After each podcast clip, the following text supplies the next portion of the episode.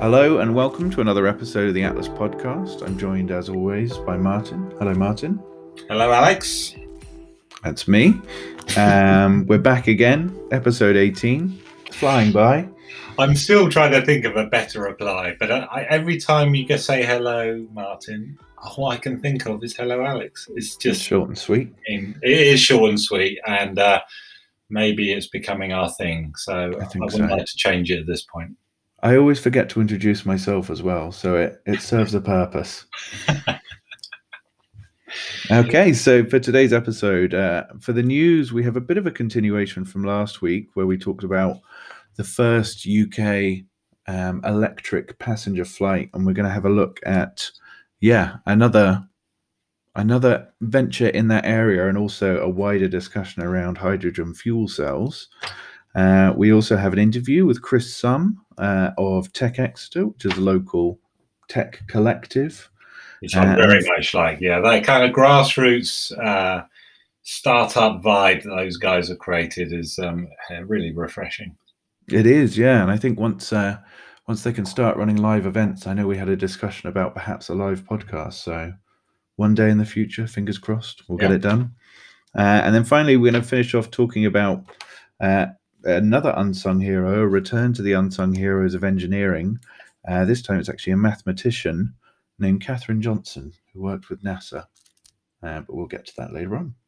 Excellent. So for the time being, uh, yeah, I, I turned up it's from a couple of days ago, uh, an article about Project Fresson, which is uh, looking to deliver the world's first truly green passenger carrying airline services using hydrogen fuel cell technology.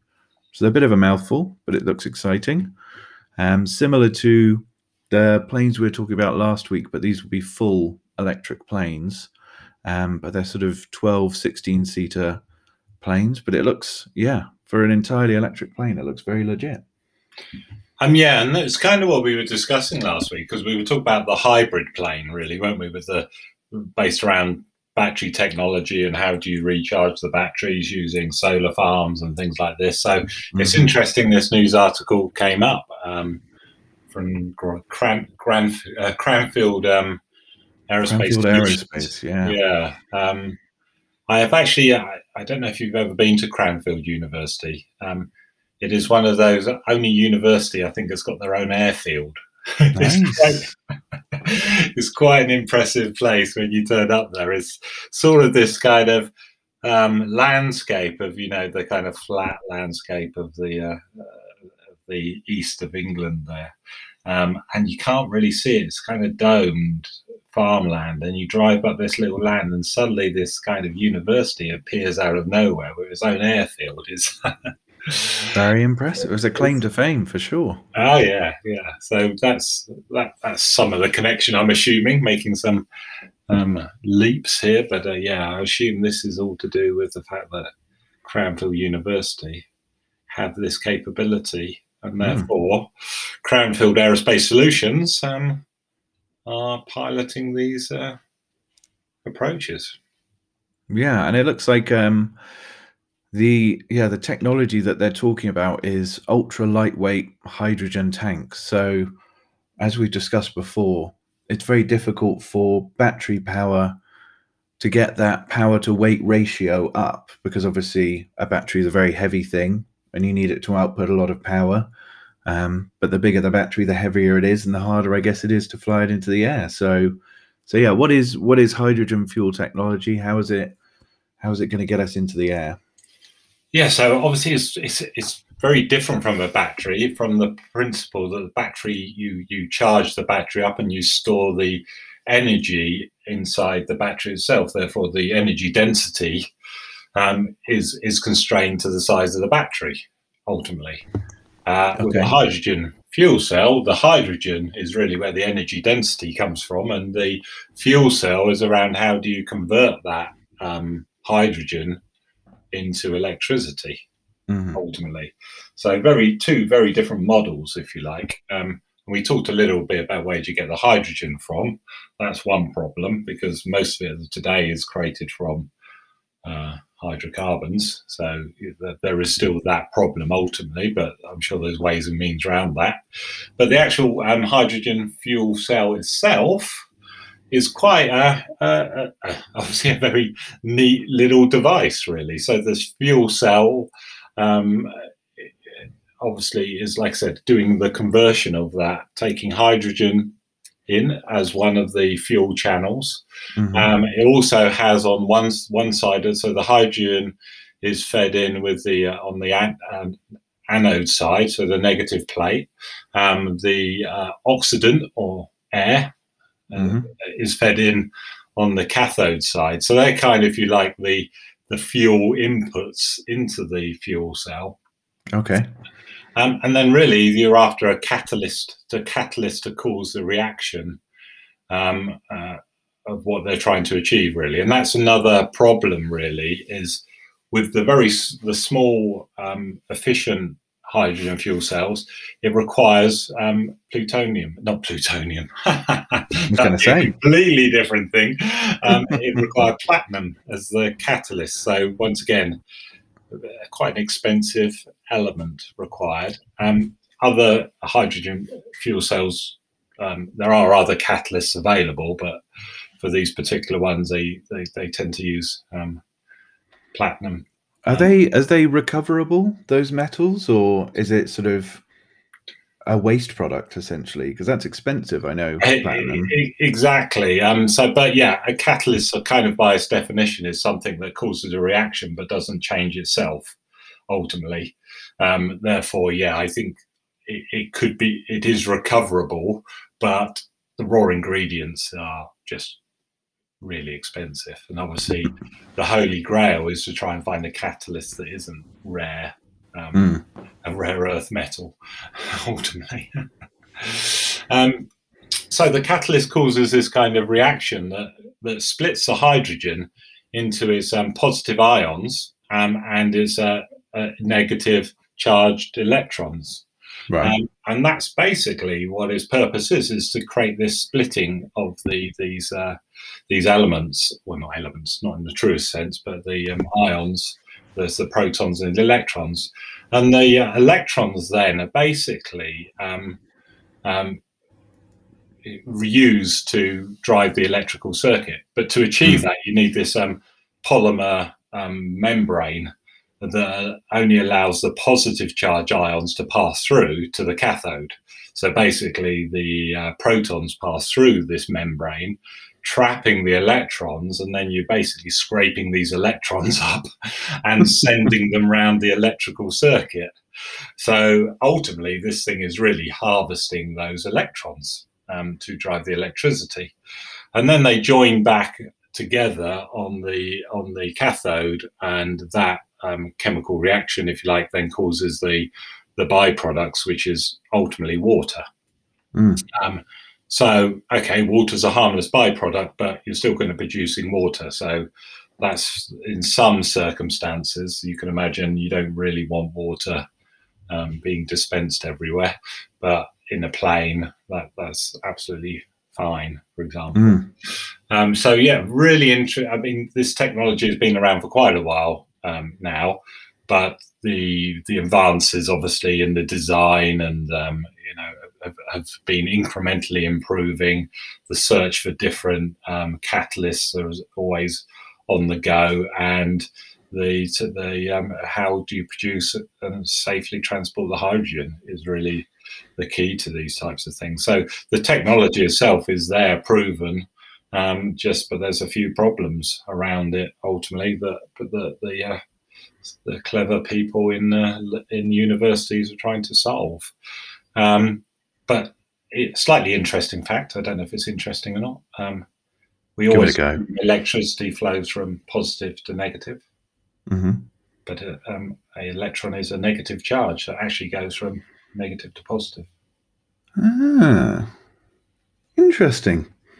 That's fascinating stuff. And those, yeah, the the hydrogen's fuel cells. It's one of those things that I have heard of.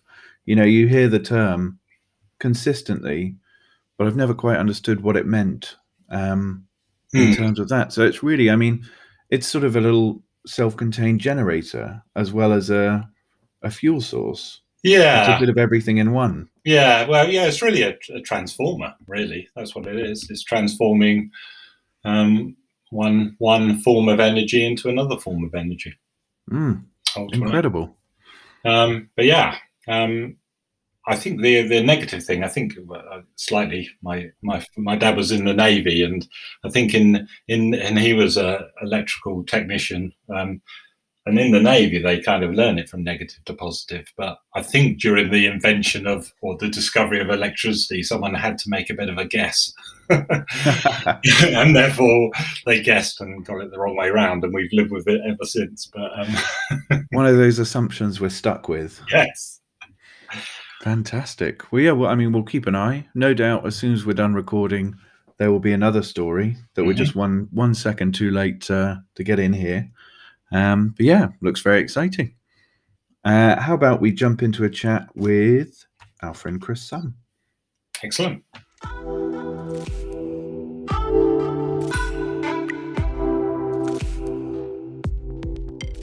So, in this interview portion of the Atlas podcast, we are joined by Kris Sum, uh, director of Switch Systems and leader of Tech Exeter, along with a couple of other people. Thank you for joining us, Kris. Hi, thank you for having me. And uh, yeah, if you'd like to give us a, just a quick rundown of your background and how you made it here, that'd be fantastic. Whew. Big question, I know. yeah. Um, I'll start from the top. So um, uh, I moved to Exeter um, when I was uh, from London when I was about three years old. So I've grown up here, went to school here, and everything. Um, I went to study network computing at Coventry University. Uh, and when we're talking about network computing, this is like pre YouTube and Google Maps and pre broadband, pre smartphone, and mm. all that sort of stuff. Um, so that's that's how uh, interesting networking was to me at, at, that particular time. Like wireless wasn't a thing for sure. Mm. um, yeah, so uh, yeah, finished university, got a Cisco certification out of it. Came back to Exeter, and I couldn't really find a job that I wanted to do without moving to like the bigger, brighter lights of Bristol and London. Mm. Um, so I started doing just odd bits of contract work for the University of Exeter. Um, did some computer science lecturing, uh, covering maternity leave. Never thought I would be lecturing at university. um, uh, and after a few years, uh, yeah, I only did that for one year. After a few years, um, reached a point where I just couldn't work any more hours of the day being a sole developer. Um, so I started up Switch Systems in 2006, I think. Um, yeah, and just been running that ever since, doing tech consult- tech consulting and building software and that sort of stuff. And so, where did the uh, idea of um, uh, TechX, to, you know, the kind of grassroots kind of community that's built up around it, is that was that a part of the not seeing that happening in the same way, or referring to something else? I mean, uh, were you yeah. there from the start? Or? I, I wasn't there from the start. I was kind of aware of it when it first um, was around. So, incidentally, we've just had our 10 year anniversary. So I've had to literally go through the archives and like dig out old photos and like references to meetups happening from Twitter and um, just finding like all this all the anecdotal evidence of like yeah well yes this did happen 10 years ago. Wow. and yeah it's, it's basically started off with a few guys um, who worked out of the generator co-working space. Um, so tech exeter wasn't always called Tech Exeter. Uh, it was called Exeter Web. And Dan McIver started the first meetup with Jack Way and John Nye um, back in March 2011. Yeah. Uh, and I kind of went to a few meetups over the next few years.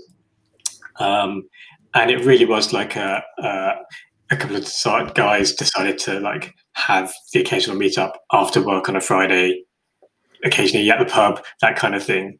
Um, Sounds like a good way to start for sure. Yeah, it was definitely community building. That's sure. Um, any excuse for for drinking tech together. but um, yeah, it, it, started to gain popularity. Um, meetups got bigger. We actually had to like start renting out space in like places like the City Gate, renting out their back room, um, and yeah, we quickly ended up just filling the entire back room. So it's like, oh, we're probably onto something here.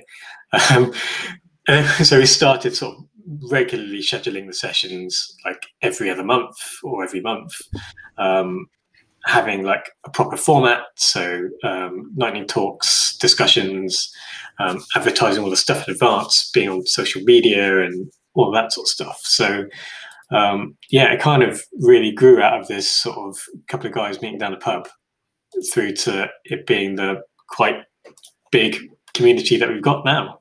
Mm. Yeah, and that was an amazing thing. I mean, when I've been to a few of the stuff, I've kind of had those two worlds. I've got the world where we work in that innovation space, um, in the, if you like, at a UK level, where we're working with universities and all kind of things, and you you get a really different vibe from that environment compared to a, a grassroots startup tech environment, and uh, the energy is completely different and what people are talking about and how they present it is that there's a real honesty at the grassroots level, which which you don't get when you're working in the corporate world where people are kind of protecting their knowledge a little bit and things like this, you know.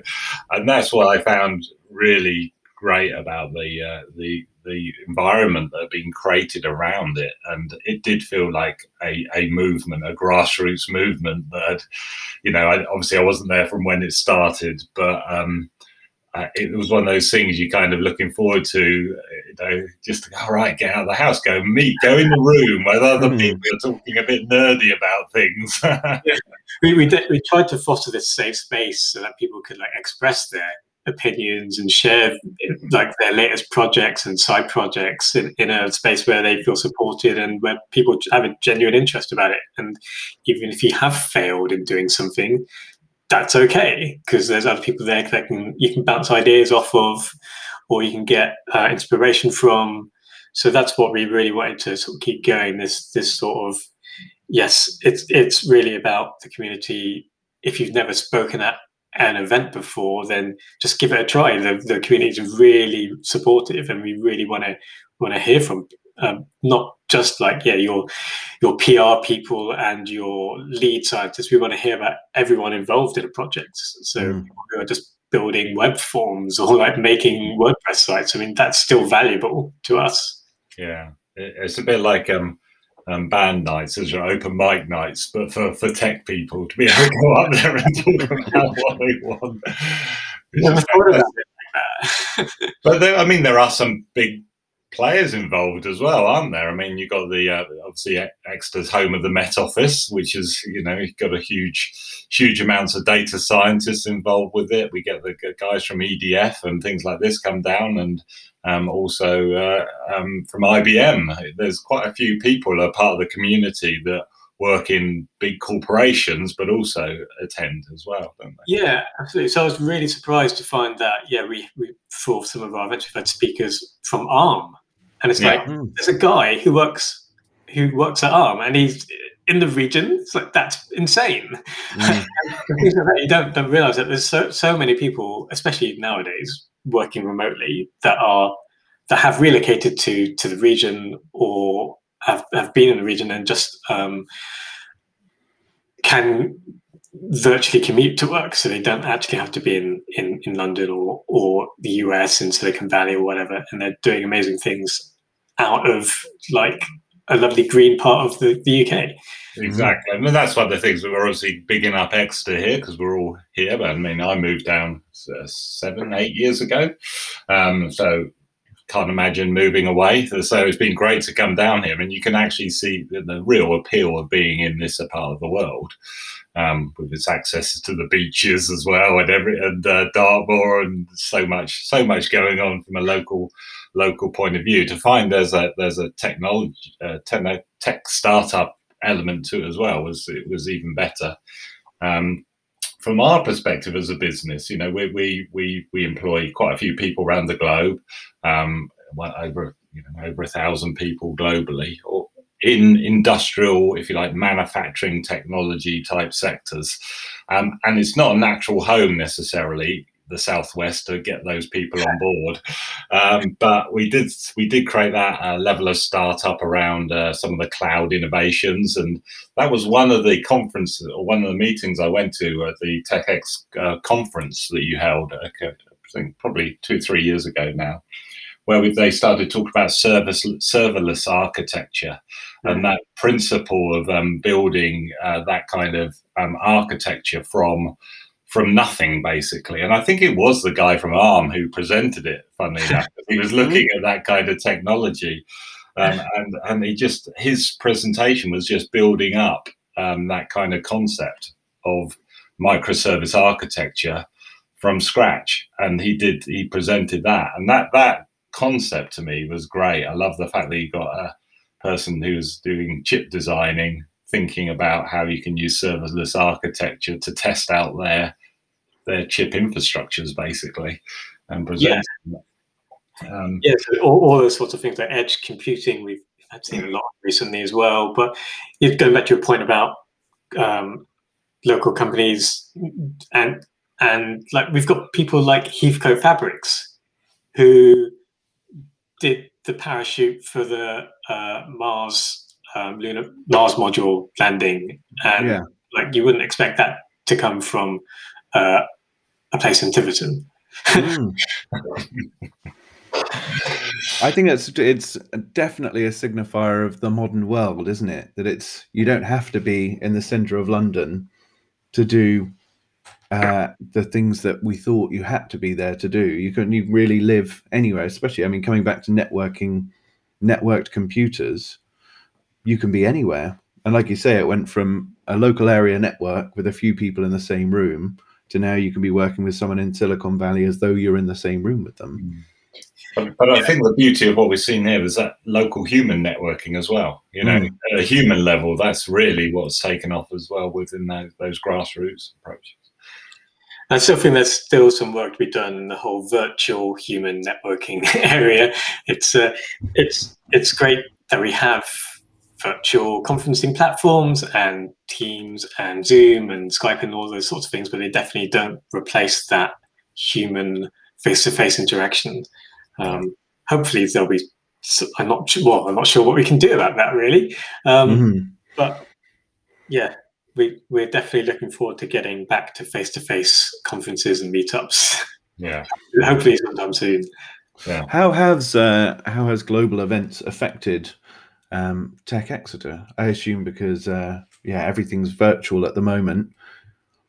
Yeah, um, we last year hasn't been a particularly great year. We went from a really super busy year um, in 2000 uh, 2019 where we were doing at least a, a meetup every month and also mm. extra things. So Space Apps Hackathon, um, work with Exeter College, um, exhibiting at like the Big Bang Fair Southwest for kids, um, and uh, having a stall at uh, Exeter Pride and all sorts of stuff really. Uh, we ran we ran a, a, gameplay festival, a gaming festival in, in Exeter, the first one it's ever had. Um, I came down to that. Yeah, it was oh, great.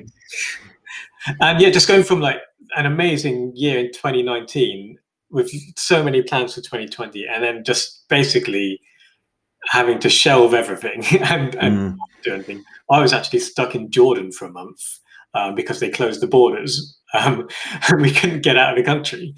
Um, so yeah, that was a really interesting time. But um, yeah, we had to pivot our conference from being an in-person event at the University of Exeter to being a virtual conference, and it was good. I think we we did a really good job. Um, it's the first time any of us had done any sort of like live broadcasting in like a studio environment. So we made a makeshift mm. studio out of um, the space we've got in Collider Collider Studios, the building. Um, and did that for two days. And it's really good actually because if you if you're running a virtual event, obviously you can have people from all over the world presenting. They don't necessarily have to be in your time zone. They can submit a pre-recorded talk. Mm. Um, so it, it did mean we had a, a, wider audience and a wider set of speakers for the conference. Um, but it doesn't quite have the same atmosphere. If I'm, if I'm putting, holding my hand up, honestly, it was good. Yeah, it's not quite. Do you, do you feel like perhaps in the future maybe there is uh, an idea of a hybrid uh, version of things? So you have the inhuman, because I think you're right. It, you being there, seeing people, talking to people is part of the pleasure, and also I think it's a big boost to creativity and making connections. But do you think this is a sort of accidental proving ground for, you know, something that's half virtual, half in real life? Yeah, we've seen um, a lot of people um, switch to virtual events and had, had a really good experience, and then committing to running hybrid events for the future um, for their for their future events, and that is something that we've also stated. Um, we've actually, um, thanks to um, our generous corporate sponsors, um, we've managed to put together like a, a, streaming kit. So it's got a streaming box, a video input switcher, a video camera, wireless microphones, and stuff. So we can take this kit and do a hybrid event basically where we were doing a physical event before. So mm. we can set it up, going streaming it to YouTube or Twitch, um, and just present our normal um, in-person event, and also have it stream online for people who can't make it that evening or um, miss the train or whatever, or just can't can't make it for whatever reason. Um, Fantastic.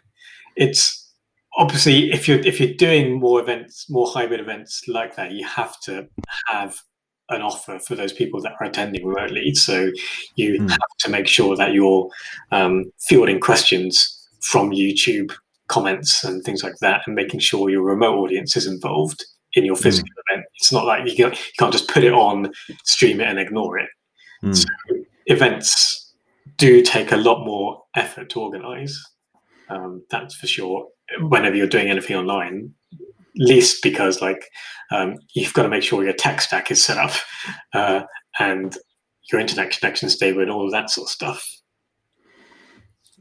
so what? So what is the so looking forward? Um, what what's what what do you have planned? Uh, is it just reenacting the stuff that you kind of shelved for 2020, or is it? Um, uh, do you still start? Do you starting to see the grassroots opportunities to think about how you can do things in the future, or what events to attend and things? Like yeah. So as part of as part of our 10 year anniversary, we launched um, an online virtual space. It's like a 2D sort of Zelda game world, which you can you've got an avatar and you can walk around, so you can see other people walking around, so you can see what they're up to. Uh, you can chat in game, and it's got video chat built in as well. Um, and you can play football and stuff like that, and play little uh, HTML5 video games in the world. Very um, cool. So yeah, it's it's really fun to to make from scratch. um, uh, we've got a few bugs that we need to sort out, uh, but uh, we're going to basically use, hopefully, use this platform. Um, it's going to be, it's, we're going to once all the bugs are out, we're going to open source it so people can um, create their own spaces. Um, but we're going to use it for trying to run hackathons. So we're normally involved with the NASA Space Apps Hackathon every year. Um, we didn't last year um, because we just didn't have the bandwidth to be able to run anything. Mm. Um, but this year, yeah, we're going to try and use this virtual space to help us run a hackathon. So hackathons are really interesting areas for, for virtual events because normally the emphasis of a hackathon is you go to a space and you you find like-minded people or not like-minded people who want to solve the same sort of challenge or or problems as you, and you hook up um, without having a like a plan ahead of time mm. on who, who your team is going to be or what project you're going to do. So that's really hard to organize in a virtual environment like a Teams call or a Zoom call, even with yeah. rooms. It's like, how do I know who to put in what breakout room? Mm. Um, so hopefully, having a virtual space will, a virtual game space will let us do that because we can put the um, so NASA Space Apps Challenge normally they give you a choice of like 12 to 16 different challenges. And and we can just put those challenges virtually in the game world. So you can see who's hanging around a particular challenge space and you can chat to those people and say oh do you want to form a team? I'm, I'm interested in this challenge and you can go off and then create your own meeting room and um, start working on it ad hoc kind of thing. Fantastic. So hopefully, yeah, yeah sounds very interesting. We'll definitely uh, get some details off you because I'm sure we've got lots of programmers in our business who like would love to get involved with that kind of thing. So yeah, we're definitely. Yeah. Definitely the podcast and let people know internally about it as well. So yeah, uh, we definitely could do it with a hand and uh, build. There's there's so many features we want to build into the into the system, but obviously uh, only so many hours in the day that we can do it. Yeah. So yeah, uh, opening it out so other people can contribute to the source code is definitely on the roadmap for us.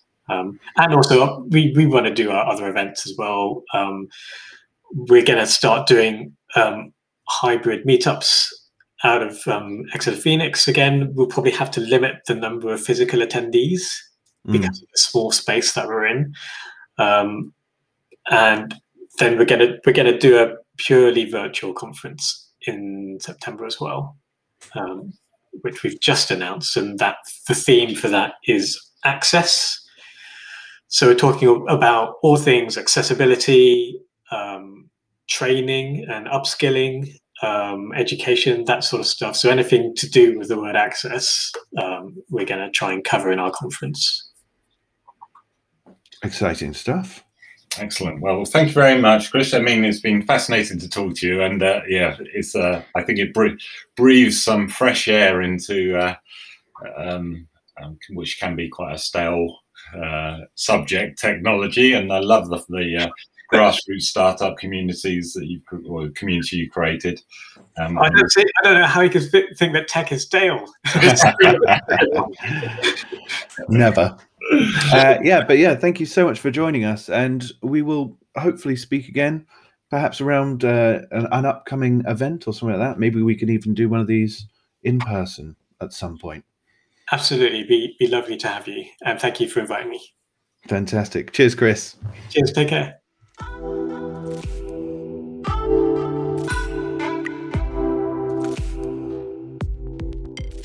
So, for this week's unsung hero of engineering, I've actually gone for a mathematician by the name of Katherine Johnson.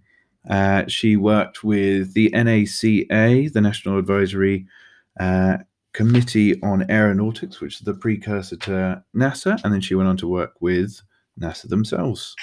Uh, she was born in 1918 in West Virginia, uh, and she was a woman, not just a woman, but an African American woman. And obviously, at that period, segregation is still very much a thing. So when she wanted to go into the world of mathematics and engineering, so many roadblocks and things like that. But she went on to have uh, one of the most fantastic careers, uh, I think, imaginable in space space world. So, in your research, did you find out is there some specifics around that? Was she a part of the Apollo program or anything else? She was a part of almost all of it from the very beginning. So, the first thing, or the first major project she worked on was um, John Glenn's first trip into space, which was the first American in space.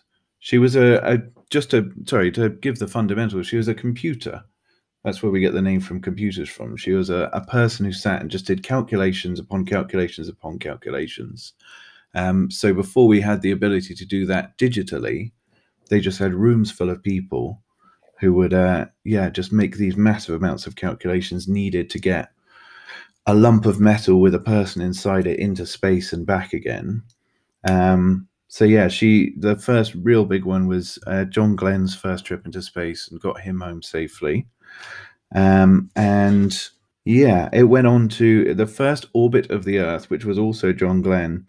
And that was actually the first time that NASA had used digital computers as well.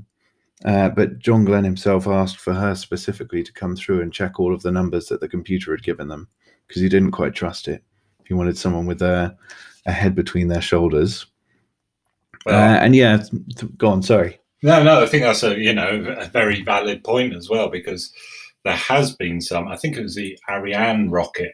Um, now I'm really stretching back my uh, my memory on this one, but there was a let's say there was a computer malfunction on a program where it where it set the um, um, one of the overflow flags on a calculation that, that caused an error in the processor to shut down, which caused ultimately the um, rocket to explode. So um, not, not bad thinking to get somebody at that stage in early. There are there's certainly times when a human intelligence has that ability to you know double think and go okay did it is that correct? Is that not correct? Where perhaps uh, i mean if the part of the computer which checks things is broken then how does it know it's broken? Well, that's the problem. And so yeah when you get these kind of errors and the errors aren't handled correctly um, then uh, yeah that's that's the problem which can alert. But obviously, with modern testing systems of programming, that's a different aspect. But especially back then, um, you're definitely going to trust people that have um, been there, seen it, done it, and uh, got the T-shirt, haven't you? Exactly. Uh, yeah. So she went on.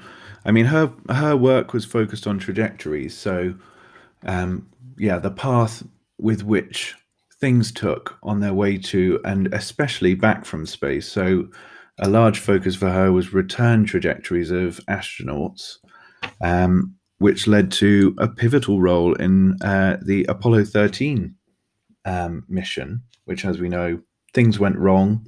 They had to abort halfway through. And uh, yeah, it was it, she was called on to get those guys home safe. Uh, and there was a fantastic quote with her related to that, which was um, everybody was concerned with getting them there. We were concerned about getting them back.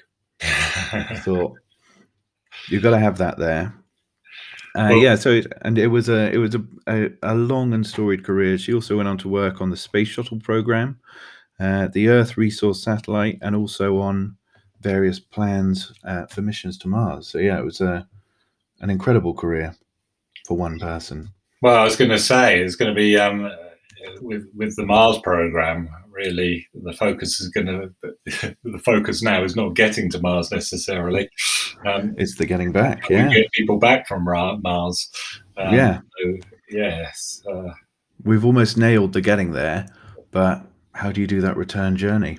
Uh, we're getting more successful at it, that's for sure. So, um, yeah, fascinating stuff. And that connection, that STEM, or the you know the, the, the mathematics as well as a part of the the the engineering and all that type of thing is so key because one can't live without the other. That's a reality. Um, no, they're all a part of each other's worlds. Yeah, and uh, yeah, I mean, it, it, as I said, incredible career, especially considering uh, when she started at the NACA, there was still segregation in progress. So she sat in a room full of a racially segregated room and all of the white people in another room.